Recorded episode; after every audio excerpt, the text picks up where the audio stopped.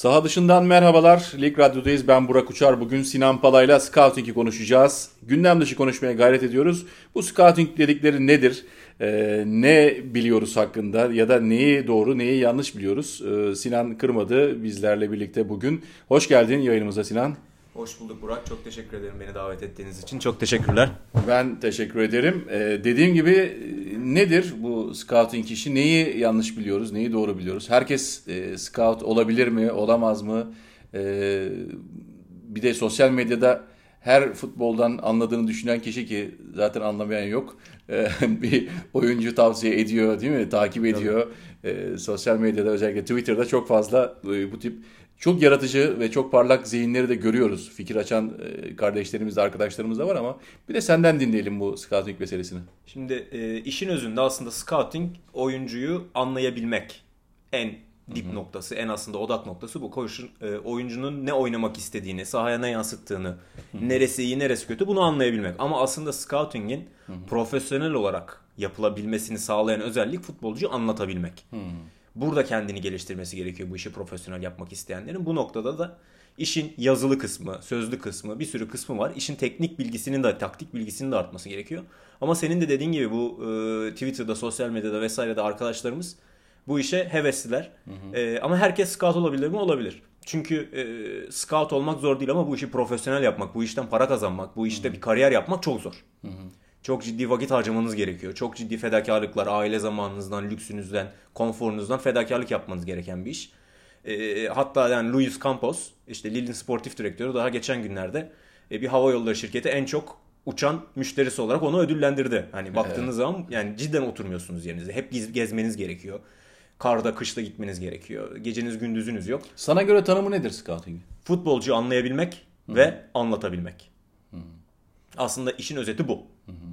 Ama bizim o sosyal medyadaki arkadaşlarımız da bu işin benim e, isimlendirdiğim piyasa takibi kısmını yapıyorlar. Hmm. Aslında bu piyasa takibi sizin bu bütün bilgilerin toplandığı bir ana mecra. Hmm. Oradan zaten çekmeye başlıyorsunuz. Piyasa takibi yapabilmeniz önemli. E, piyasa takibi neden önemli profesyonel seviyede? Bir oyuncunun e, mesela işte geçen sene Galatasaray'ın Onyekuru'yu kiralayabilmesi mesela bir piyasa takibi sayesinde olan bir şeydir. Çünkü o oyuncunun yeterli seviyede milli Hı hı. E, milli olamamasından dolayı orada belki iş izni alamaması EPL'den dolayı kiralık düşmesi işte Onazi'nin e, 7. yabancı ya da tam hatırlamıyorum sayısını olmasından dolayı Lazio'dan daha ucuza getirilmesi Trabzonspor'a gibi. Bunlar piyasa takibidir. Oyuncunun nasıl oynadığı oynamadığıyla vesaire alakalı bilgi değil. Bu oyuncunun ne zaman müsait olacağını takip edersiniz aslında. Bu işin piyasa takibi tarafı. Kontratlar vesaireler. Hı hı. Ama dediğim gibi işin teknik taktik tarafı anlatabilmek. Hı hı. E, o çok uzun süren, e, kendinizi ciddi geliştirmeniz, futbolu takip etmeniz, kendinizi güncellemeniz gereken, işin hatta e, antrenman metodlarına kadar bu işi anlayabilmenizi gerektiren çok derin bir mecra. Peki herkes yapabilir derken e, herkes para kazanabilir mi? Profesyonellik e, anlayışı ne boyutta Türkiye'de? Şimdi e, herkes para kazanamaz. Hatta bu işi ben profesyonel yapıyorum deyip bu işten ciddi para kazanmaya başlamanız bile yani neredeyse baksanız biz 7-10 sene gibi bir şey sürüyor. Hı hı. E, Avrupa'da iyi bir scout'un maaşı e, 2500-3000 Euro'dan başlıyor. Ama iyi bir scout dediğinizde 8-10 senelik bir iş kariyeri. Hı hı. Tecrübe gerektiren bir konu. E, kolay değil. E, yani bir scout o, scout olabilir misiniz? Evet herkes oturup maç izler. Luis Campos yine ben çok örneğini vereceğim. Çünkü kendisinin cidden iş yapış tarzını, fikirlerini beğendiğim birisi. Hı hı. E, onun söylediği çok güzel bir söz var. E, Messi'yi bulmak scouting midir? Evet scouting'dir ama Messi'yi futboldan anlayan, futbolu bilen bir kişi bulabilir. Esas scouting iyi futbolcuyu bulmak değil, iyi futbolcuyu doğru takıma getirebilmektir. Yani işte orada size söylediğim oyuncuyu anlatabilmek kısmı burada bağlanıyor. Para kazanılıyor mu Türkiye'de? Türkiye'de yani daha yeni yeni oturan bir sistem. Bu işi zaten çok... E, Ve nasıl kazanılıyor? Kate- Kimden kazanıyor? Kategori olarak, e, kapasite olarak doğru yapan takımlar az. Hı hı. E, daha çok bu iş e, şu zamana kadar, işte son 1-2 seneye kadar menajerlerin kendi scout ekipleri üzerinden gidiyordu. Akademi scoutlarını izliyorlardı, genç oyuncuları izliyorlardı. Takımlar daha yeni yeni bunun değerini anlamaya başladılar. Çünkü e, son zamanlara kadar Türkiye'de aslında scouting ekibi olan takımların çoğunun görevi e, Ahmet'ten bir isim geldi. Bak bakalım nasıl bir topçu. Evet. Yani aslında onun işi abi bu adam kötü almayalım. Evet. Yani iyi demek değil aslında oyuncuyu aldırmamak Hı. üzerine olan bir sistemdi. Hı. Yavaş yavaş aslında scoutların çünkü takımların e, çok ciddi bir finansal krize girmesinden de dolayı Hı. E, artık takımlar e, para kazanabilecekleri oyunculara yönelmeye çalışıyorlar. Hı. E, hem sahada hem de satıp para kazanabilecekleri oyunculara yönelmeye çalışıyorlar. Şöyle bir söz var bilmiyorum katılacak mısın? E, iki türlü transfer olur. Bir futbolcunun geçmişine dönük olarak bir de futbolcunun geleceğine dönük olarak. E, burada evet. E, orada çünkü şöyle e, iyi bir takımsanız futbolcunun geçmişini alıp e, o riski alıp futbolcunun geçmişine para verip futbolcunun sahada ne alacağını bilip takımınızda eksik olan küçük noktaları o oyuncunun sahada ne vereceğini bildiğiniz için oraya yerleştirebiliyorsunuz. Bu büyük takımların büyük finansal güçlerin alabileceği riskler. Ama siz finansal olarak kötü bir durumdaysanız bu riski almanız çok büyük bir risk. İşte mesela hı. bu sene yapılan bazı transferler var. Onlar gibi. Yani çok yüksek meblağlar ödendi. Bazı oyunculardan daha hiç bir e, performans alınamayan takımlar var. Hı hı. Avrupa'da da Türkiye'de de. E, ama siz 22-23 yaşında potansiyel olan gençleri alıp biz bunu yetiştireceğiz. Biz bir oyuncuya bazı şeyleri öğreteceğiz. Biz bir oyuncunun parlamasını, daha iyi olmasını sağlayabileceğiz. Vitrin noktasına getirip satabiliyorsanız zaten bunu 4-5 sene yaptıktan sonra o büyük takımların aldığı finansal riskleri alabilecek noktaya gelip daha iyi oyuncularla alıp gençleri ve yaşlıları tecrübeli harmanlayıp iyi bir kadro sahaya çıkarabiliyorsunuz. Zaten baktığınız zaman da futbol tarihine hep böyle genç potansiyelli oyuncular ve tecrübeli oyuncuların doğru harmanlandığı takımlar hep başarılı oluyor. Hı, evet. Sinan Pala ile birlikteyiz. Scouting'i konuşuyoruz. Saha dışında Lig Radyo'da. Ee, peki teorisini az çok biliyoruz ama pratikte nasıl oluyor bir oyuncuyu e, video üzerinden mi izleniyor önce yoksa çıplak gözle izlemek daha mı e, faydalı kuşkusuz öyle de nasıl oluyor e, realde hayatta? E, şimdi eskiden gelen bir çıplak gözle izleme alışkanlığı var.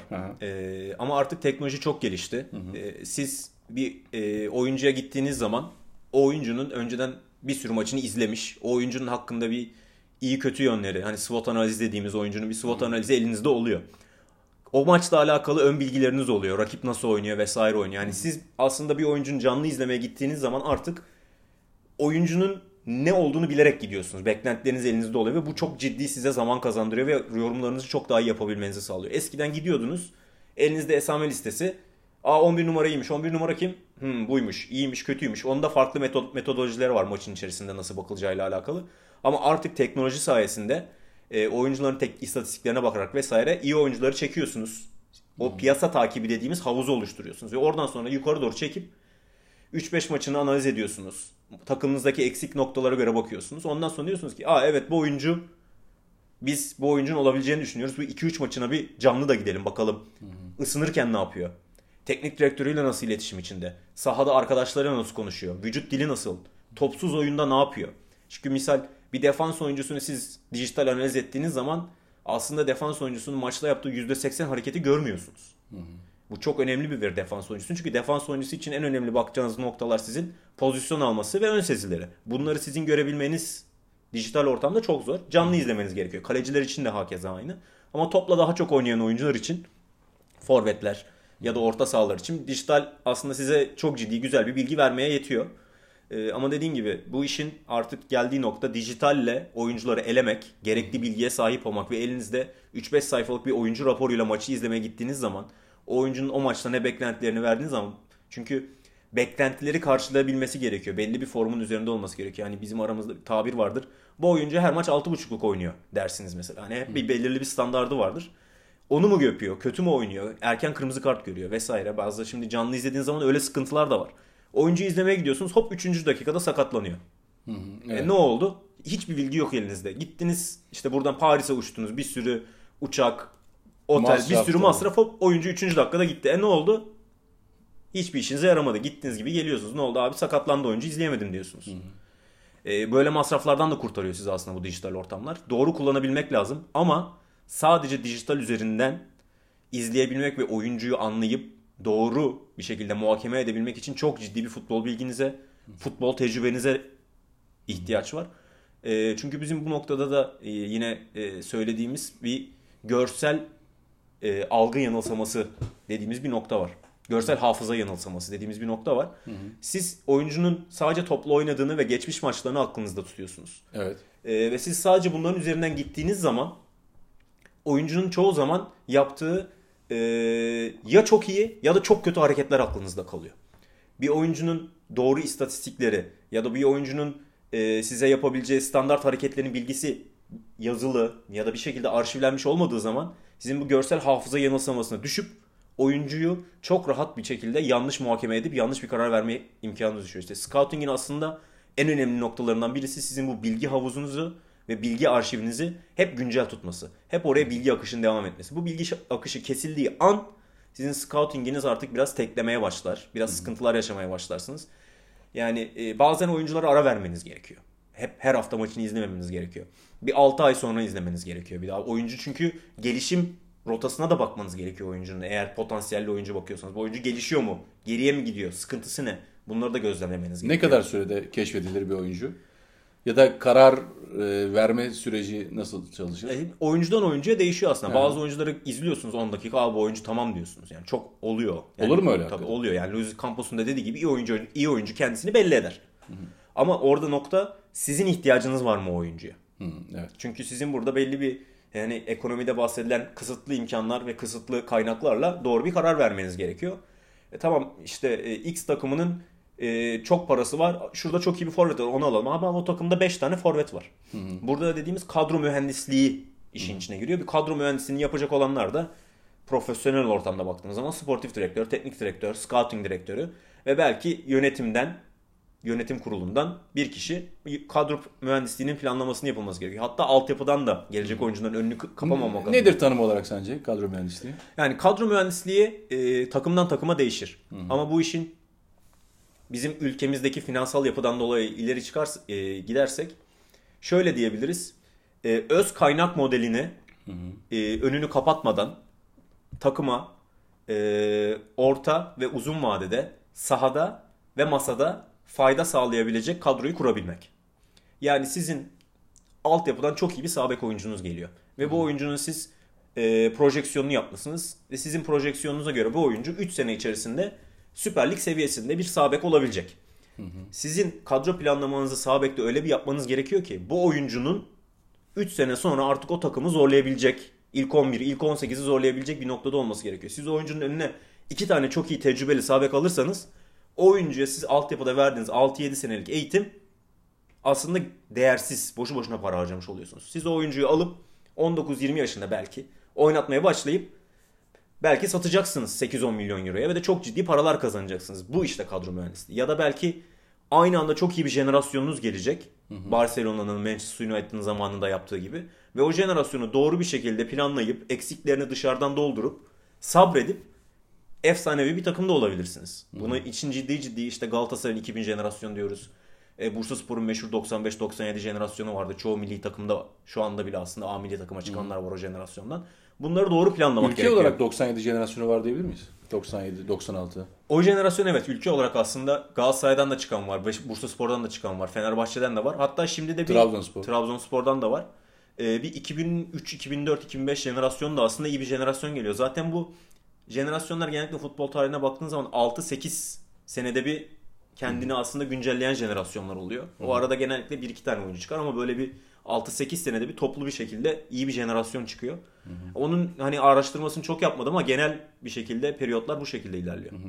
Bu 97 deyince 97-98 jenerasyonu özellikle kaleci konusunda ne düşünüyorsun merak ediyorum. Türkiye'deki işte Uğur Can Çakır, Altay Bayındır, e, Muhammed Şengezer, Okan Kocuk, Gökhan Akkan değil mi? E, Utku Yuvakuran yine pek çok oyuncu kaleci var ve 97, 98, 96 yaş grubunda bunlar. E, bu, bunu düşündün mü? Nasıl böyle bir jenerasyon denk geldi? Çünkü biz Hatırlıyoruz bizim çocukluğumuzda da işte e, kulakları çınlasın Engin Hoca, Engin İpekoğlu başladı. Rüştü Reçber devam etti. Böyle milli takım 30 sene böyle gitti yani aynen, ikisiyle aynen, beraber. Aynen. Bir de üstüne Volkan Demir'e geldi. Ha, Sonra evet, bir 10 sene o koydu. yani şimdi aslında ona şöyle bakmak lazım. 95-97'lerin altyapıya girdikleri sene 12-13 yaşında dediğimiz zaman onlar ne, ne kadar oluyor? 2002-2003, 2004'lerde onlar artık altyapıya girmeye başlıyorlar. Bizim e, yeni yayın ihalesi ve yabancı kurallarına baktığın zaman da sanırsam o da 2008 gibiydi. Hı hı. O zamandan beri bizim e, kaleciler iki yabancı sayılıyor. Hı hı. Aslında bu farkında olmadan takımların yöneldiği bir evet. nokta. Hani iki yabancı kalede oynatmak yerine biz altyapıdan çıkaralım. Bir tane yabancıyı daha şekilde alırız gibi. Bunlar ufak farkında belki farkında olmadan yakalanmış detaylar olabilir. Ben şu an bir yorum yapıyorum ama yanlış olma ihtimalim de var. Ama dediğin gibi inanılmaz bir kaleci jenerasyonu geliyor. Çok iyi bir savunma jenerasyonu geliyor. Ama hala forvette sıkıntımız var. Yani iki tane üç tane oyuncuyla götürmeye başlıyoruz. İnşallah orada da Evet. e, güzel bir şekilde e, şu an gelen bir tek Enes var aşağıdan. E, başka yeni gençler de gelmeye başlar inşallah. Çok ciddi bir şekilde geçen Avrupa Şampiyonası'nda da gol problemi yaşayan bir takımdık. Evet. İnşallah bu Avrupa Şampiyonası'nda gol problemi yaşamayız ama savunmamız ki zaten Merih Demiral'de Demiral'da e, Avrupa elemelerinde en iyi 11'e seçildi. E, inşallah takımda da forma giymeye başlar yakın zamanda. Evet. Sinan Pala'yla Lig Radyo'da sağ dışında scouting'i konuşuyoruz. Dünyada, Avrupa'da e, sence hangi scoutlar bu işin en iyisi ya da e, farklı metotlar, bilmediğimiz metotlar uygulayanlar kimler? E, bu noktada e, yani scouting çok inanılmaz bir şekilde gelişti. Özellikle bu dijital analizlerden sonra. E, hani bunun çıkış noktası, bu dijital analizin çıkış noktası da e, bilinen çok meşhur e, Valery Lobanovsky vardır. Onun ekibiyle aslında başlayan bir e, dijital analiz, istatik, istatistik analizi o zamanla başlıyor. Sonrasında yeni gelen işte bazı platformların da e, bu işi artık para kazanmak adına takımlara satmaya başlamasıyla e, çok ciddi bir şekilde artık scouting daha kolay yapılabilir bir hale geldi. E, ama hala akademi seviyesinde eski usul yapılmaya da devam ediyor. Çünkü orada yeterli seviyede gö- görüntü olmuyor. Şimdi e, her ülkenin e, oyun tarzı farklı, her ülkenin kültürü farklı, her ülkenin finansal yapısı farklı. E, şimdi baktığınız zaman 90'larda Serie A dünyanın en iyi ligiydi. Ama sonrasında işte Almanya'nın, İngiltere'nin ciddi bir şekilde finansal olarak ilerlemesinden dolayı Serie A biraz geride kaldı. Ama Serie A'nın son zamanlara baktığınız zaman Serie A'da çok ciddi genç yetenekler çıkmaya başladı. E, demek ki bu işin aslında doğru yapılabilmesi için maalesef dünyadaki trend finansal bir sıkıntının başlaması gerekiyor. Çünkü aslında scouting dediğiniz şey işin özünde en özüne bakarsak öz kaynağınıza doğru oyuncuyu bulmak. Akademinize 14-15 yaşında doğru oyuncularla bir şekilde Evet, temel bu yani. devinimini sağlamak. Bu işin üst noktası paranız olduğu zaman da A takımınıza doğru transferi yapmak şimdi. Ee, bu noktada bazen e, şöyle bir düşünce geliyor insanlara. 18-19 yaşında adam bulalım, genç bulalım, satalım. Genel scouting algısı bu. Ama aslında baktığınız zaman bir Muhammed Salah da çok ciddi paralar Liverpool'a gitti ama o da çok doğru bir scouting. Çünkü aradıkları adamı buldular tık 2 senedir 3 senedir Liverpool'u görüyoruz. Muhammed Salah sırtında alıyor götürüyor. Tabii, Nokta atış. Nokta atış. Önemli olan aslında nokta atışı yapabilmek.